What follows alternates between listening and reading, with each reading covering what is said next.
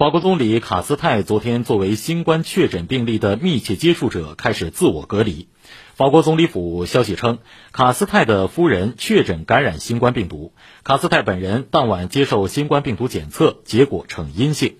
这已经是卡斯泰去年以来第三次作为密接者进行自我隔离。